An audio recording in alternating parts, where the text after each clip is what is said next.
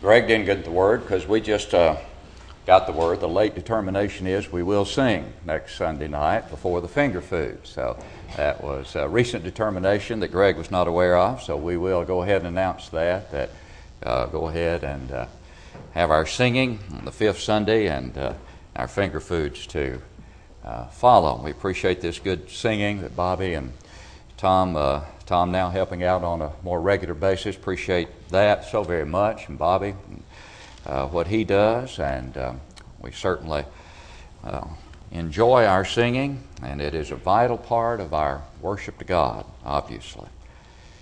We are studying the epistle of Paul to the Thessalonians, the first epistle to the Thessalonians, and we are in chapter 4, ready for chapter 4. You've heard me mention before as we begin this chapter that the, the real definition of an optimist is the member who reaches for his or her songbook when the preacher says, finally, in his sermon. That's, uh, that's the real optimist. Well, uh, right here, Paul writes, finally. But finally, here, uh, as it is used in the Greek, does not indicate uh, a final statement, but more the idea of for the rest or what remains. Here's what remains. But it is a transitional word uh, that is often used in Scripture, and Paul is making a transition now in um, this particular part of his first epistle to the Thessalonians.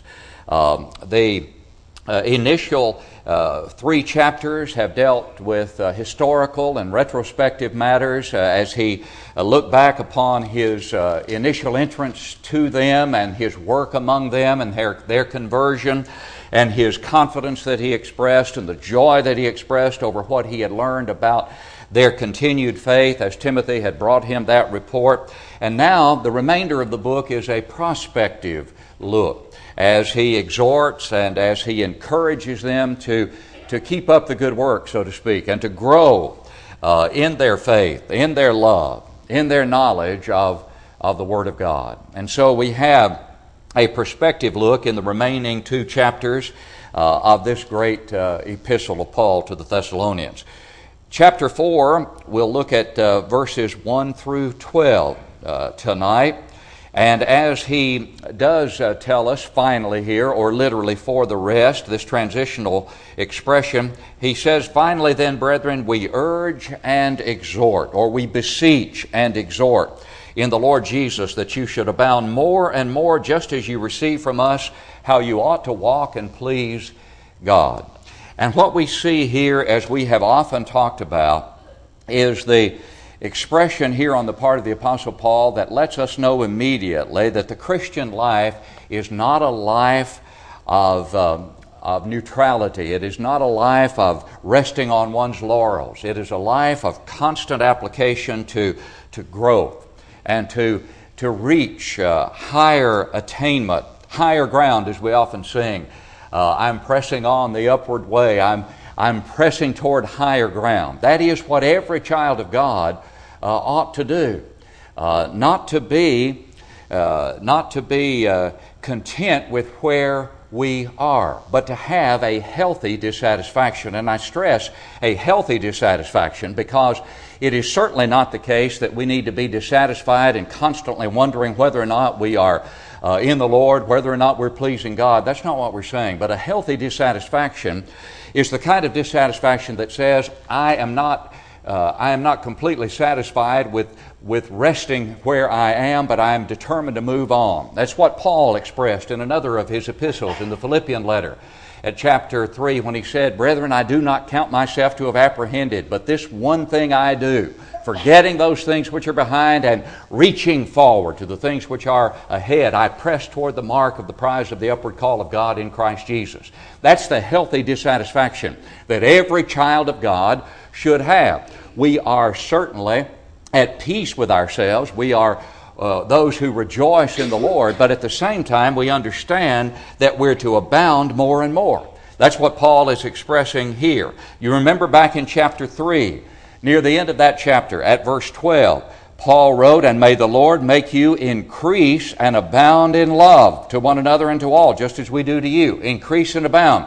Those are two superlatives increase and abound, keep on growing. Now, in, uh, as he continues here, he says, abound more and more. Look over at chapter uh, 4, verse 11, just several verses later. That you also aspire to lead a quiet life. Or, I'm sorry, verse, uh, verse 10. But we urge you, brethren, that you increase more and more. So, here in verse uh, 1 of chapter 4, abound more and more. In verse 10 of chapter 4, increase more and more. Back at verse 12 of chapter 3, that you increase and abound in love. It is abundantly clear that the Apostle Paul is urging them and exhorting them to apply themselves to growth. And certainly that is not peculiar to Paul's writings, it permeates the New Testament. The idea of growth, grow in grace and in the knowledge of our Lord and Savior Jesus Christ, Peter uh, admonished. Uh, 1 Peter chapter uh, 2 and verse 2 As newborn babes, desire the pure milk of the Word, that you may grow thereby. The American Standard adds, unto salvation. That is, toward that eternal and ultimate salvation. We are constantly moving forward. We are never satisfied to sit still if we're children of God. And yet we're satisfied in the sense that we're at peace. We enjoy the peace that surpasses understanding, the unspeakable joy, but at the same time, a healthy dissatisfaction. That's what the Christian life is about. And there's no contradiction between saying we are to be healthily dissatisfied and at the same time content content with what we have, as the scripture admonishes, but not content with where we are, in the sense that we constantly want to do more. We constantly want to strive to please God by growing in all of the wonderful Christian graces that are enumerated for us in various places in Scripture. And so, Brethren, he says, we urge or beseech and exhort. And these two terms, urge or beseech and exhort, are very similar, though one is somewhat stronger, the word exhort, a little bit stronger than, than the idea of urging or beseeching in some translations, but the idea of imploring warmly and tenderly, a little more tenderness in that first word than in the second. But he does not hesitate to use the word commandment, notice, in verse 2. For you know what commandments we gave you through the Lord Jesus Christ. And incidentally, in the latter part of, of um, chapter 4, verse 1, he uses a phrase that is so characteristic of the Apostle Paul, or a word there. The word is walk. Walk. Which again reminds us in that figure that is used there that the Christian life is a life of activity. It is not a question of resting, but it is a question of laboring to enter into the eternal rest that awaits those who will walk with God and thus please God by walking. For you know what commandments we gave you. No question about it. There are specific commandments in the Word of God. But notice how he phrases it. For you know what commandments we gave you through the Lord Jesus. We mentioned this morning that in many Bibles and in many New Testaments you have the words of Jesus in in red letters. And there are those who have tragically and mistakenly thought that that's the only important part of the New Testament. If it's not in red letters, I don't have to be that concerned about it. As if the Lord didn't say it, then it's not uh, on equal ground or it's not equally authoritative with everything else that's in the New Testament. Well, nothing could be farther from the truth. Obviously, Paul makes that clear right here in this expression, doesn't it? When he says, For you know what commandments, who? We gave you, but what? through or by the authority of Jesus Christ. And so, what the apostles wrote, what every inspired writer of the New Testament wrote, was by the authority of Jesus Christ. And so, when Jesus says to us, as recorded in John 12 48, he who rejects me and does not receive my words has that which judges him. The word that I have spoken will judge him in the last day. He's not referring only to the words that he himself spoke, but those that he also authorized through the commandments of the apostles and the other inspired writers. And those writers never contradicted the Lord Jesus Christ, only complemented, but never contradicted what the Lord Himself taught. And he goes into some specifics then concerning those commandments. In verse 3 of our text, he says, For this is the will of God, your sanctification that you should abstain from sexual immorality. Now, when he says sanctification, if you'll drop down to verse 7, you'll see that he writes there, For God did not call us to uncleanness, but in holiness. The word holiness and the word sanctification back in verse 3 are the exact word in the original. They both come from a word which indicates to be sanctified, to be set apart, to be holy. And that's the idea of holiness, is to be set apart. And what he is saying to us very clearly, to us, every Christian for every uh, for every generation is that it is God's will for us that we be holy people, that we be set apart, that we be sanctified, set apart for a holy use. Peter wrote of this in his first epistle. And he tells us that we are to gird up the loins of our minds. Verse 13 of chapter 1 of 1 Peter. Be sober. Rest your hope fully upon the grace that is to be brought to you at the revelation of Jesus Christ. Then he says, As obedient children, not conforming yourselves to the former lusts as in your ignorance. Paul is going to talk about that lust right here now. But as he who called you is holy, sanctified is the idea here, holy, God is perfect in holiness. As he who called you is holy, you also be holy. Literally, the idea become holy in all your conduct, because it is written, Be holy, for I am holy. The perfect standard of holiness is God the Father, and we're to emulate that standard of holiness to the best of our finite human ability. We are to seek to be holy as God is holy, sanctified, set apart. Now, initially, that sanctification process where we are freed from past sins takes place when we believe that Jesus is the Christ, repent of our sins, confess Him to be the Christ, and are buried in baptism for the remission of sins. We're sanctified at that point in time, obviously. But the sanctification process must be maintained. We must remain sanctified. And we must become more like God every day that we live. And so the sanctification process continues. Yes, we're freed from our past sins, and we continue to remain free from those sins that we continue to commit despite our best efforts as we do what? As John wrote, walk in the light as he is in the light, confess our sins to the Father. As we keep up that walk, as we keep applying ourselves to sanctification or holiness, God, through the blood of His Son, keeps on cleansing us. And what a beautiful thought and reassuring thought that is that we have that ongoing forgiveness. But we are to remain sanctified. We're not to, we're not to let up. We are not to relax in our efforts to continue to be holy as He is holy. And a part of that holiness, obviously, is to abstain from sexual immorality. Why was that such an important subject as Paul mentions it here? Because the environment in which these Thessalonians lived was an environment of sexual immorality and where fornication was viewed as something that was completely indifferent.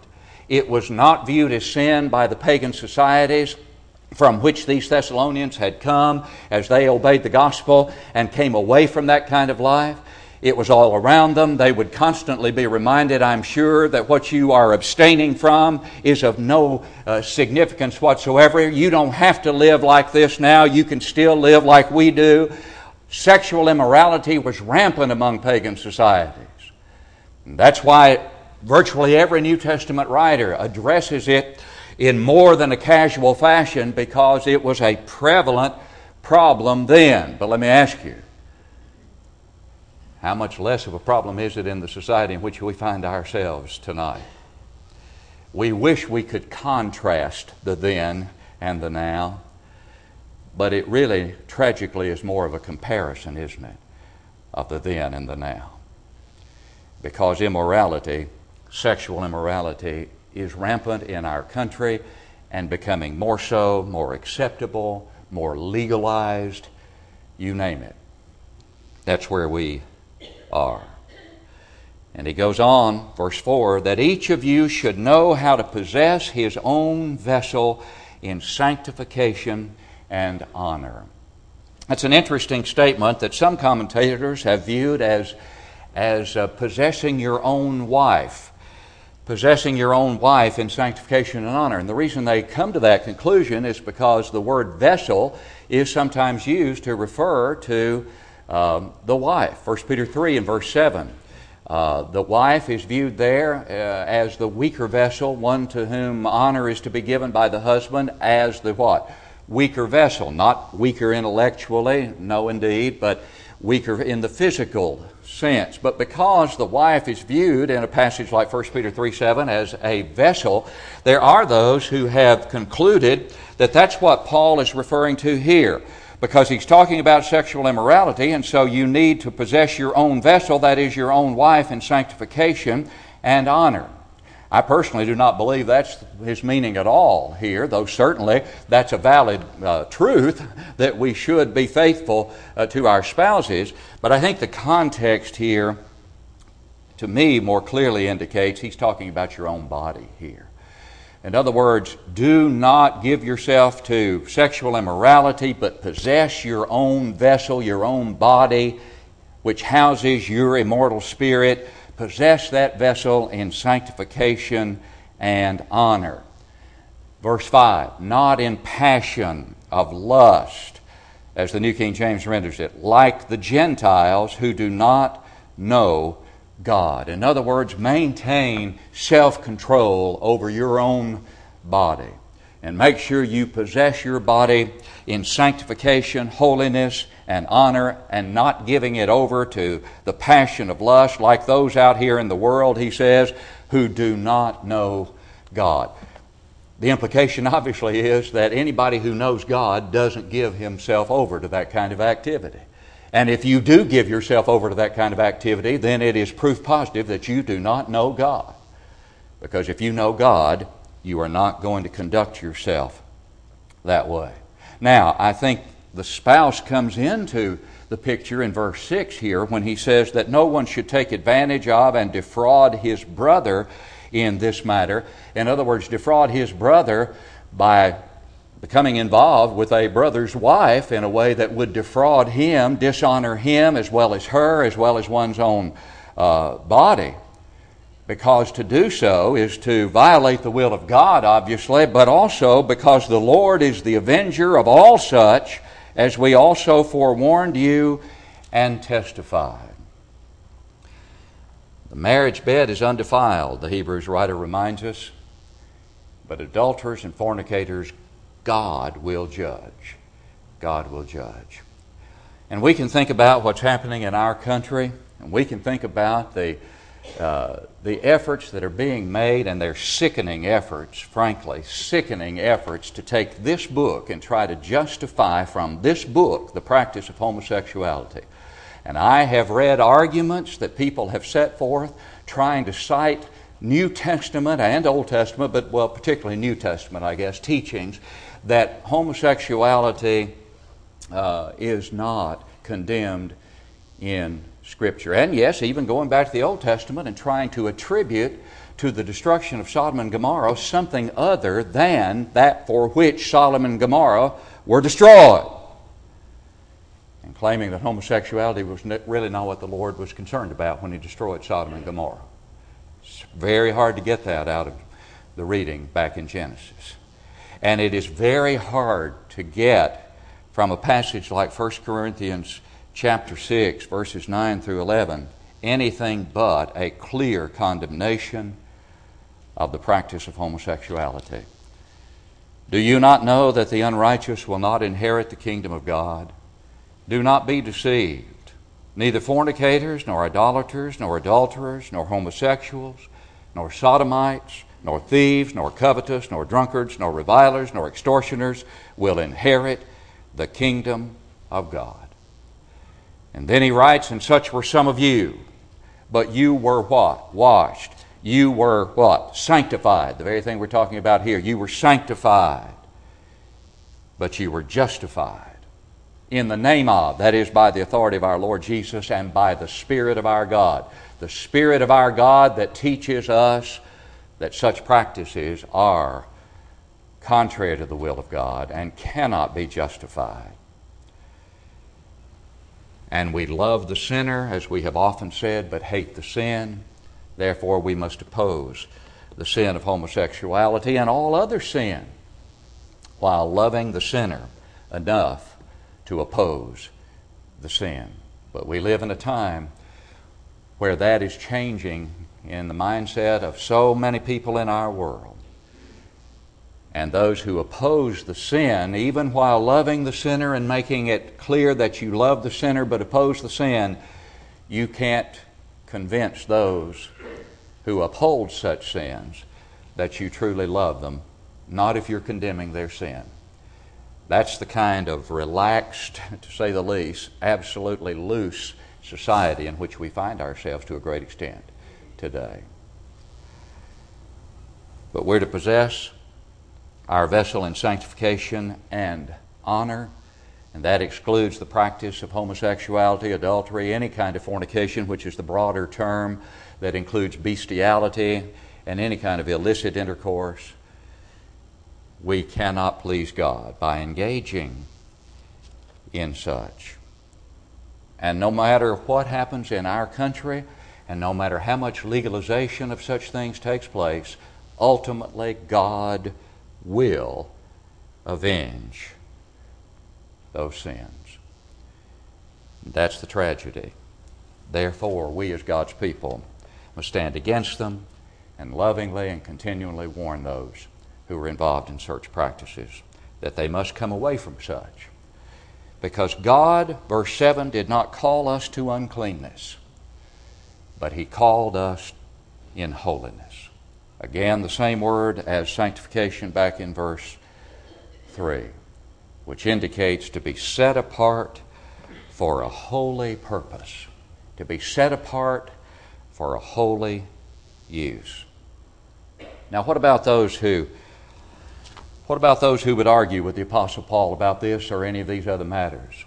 What does he say? Verse 8 Therefore, he who rejects this does not reject man, but God, who has also given us his Holy Spirit. I believe that's a strong argument for inspiration Paul is making here.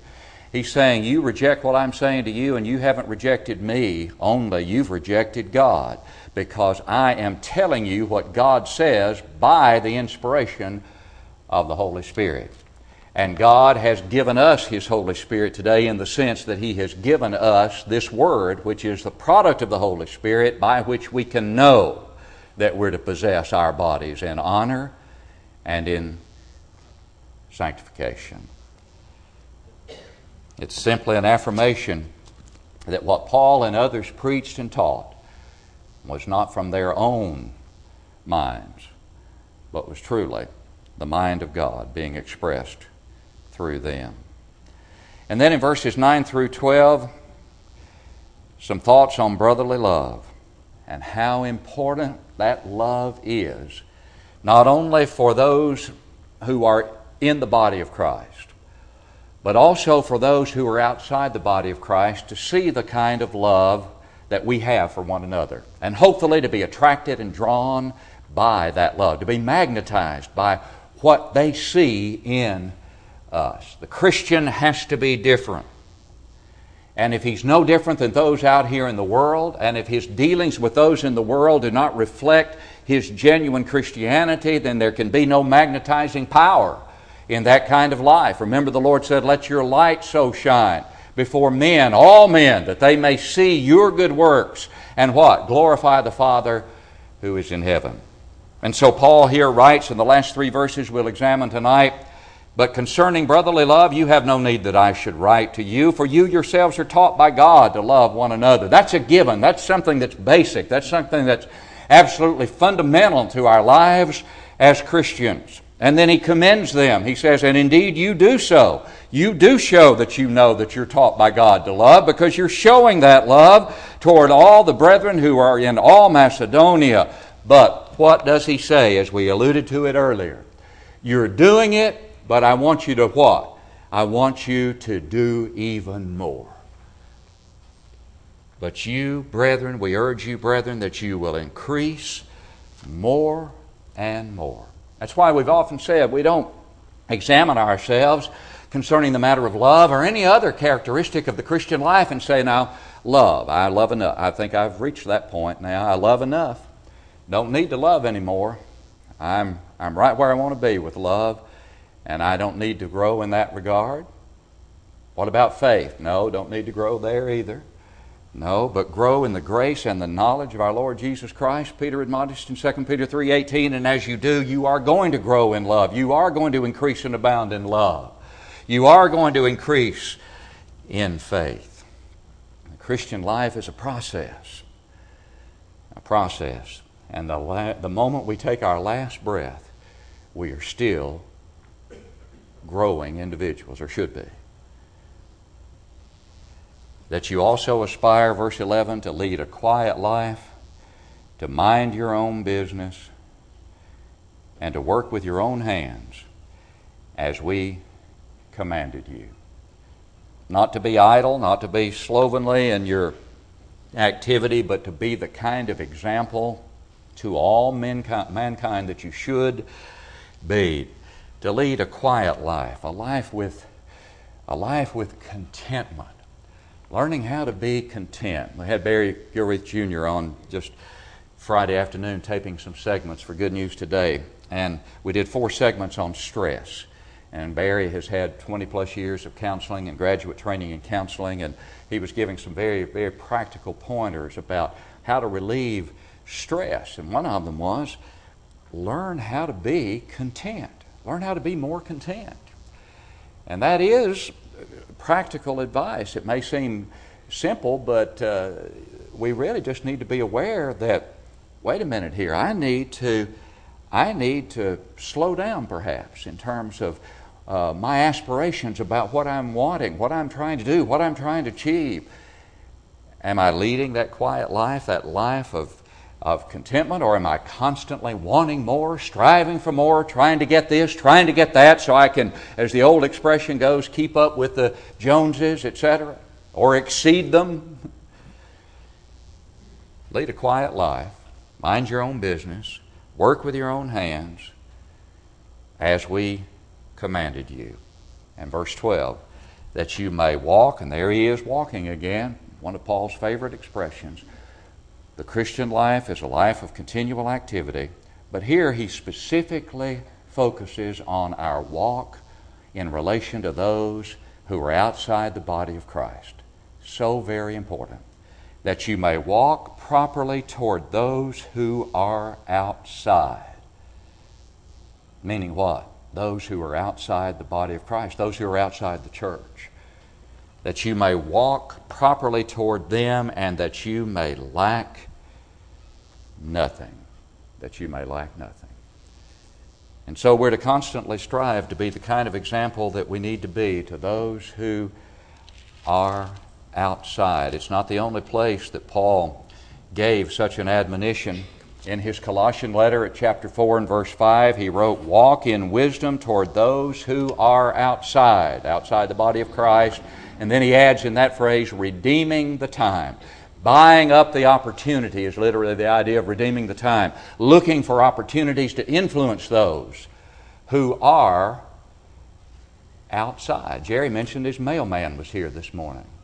I'm assuming he invited his mailman at some point in time or had some influence with his mailman. And he was here this morning. Made Jerry very happy, and us too. Look for opportunities to be the kind of influence that a Christian needs to be. Not only by issuing invitations, not only by words that we speak, but by lives that we live, so that when we issue invitations, those who know our lives will pay more attention to the invitation because it's coming from someone they know to be sincere and serious about living the Christian life walking. Paul has talked about it, written about it here quite a bit in these verses we've studied tonight. And as we close our thoughts on these verses, an appropriate question would be How are you walking tonight? If you haven't obeyed the gospel of Christ, it's quite obvious that you're not walking at all, tragically. You're not walking with the Lord because you have not come to the Lord in obedience to His gospel. And if you haven't, we plead with you to do that. By expressing your faith in Him, by repenting of your sins, confessing Him to be the Christ, and being buried in baptism for the remission of sins. And if you're here tonight as one who has done those things, but you know tonight your walk is not as it should be, and that others know that it's not as it should be, in other words, that's publicly known, then make it right in as public a way. If it's private matter between you and the Lord that you need to correct, take care of that. And we obviously do that as we pray regularly and confess our sins before the Father in heaven. But if there is something that needs to be corrected publicly tonight in the life of a wayward child of God, we plead with you to do that through repentance, confession of that wrong, and prayer to God as we pray with you and for you. Will you come as we stand and sing to encourage you?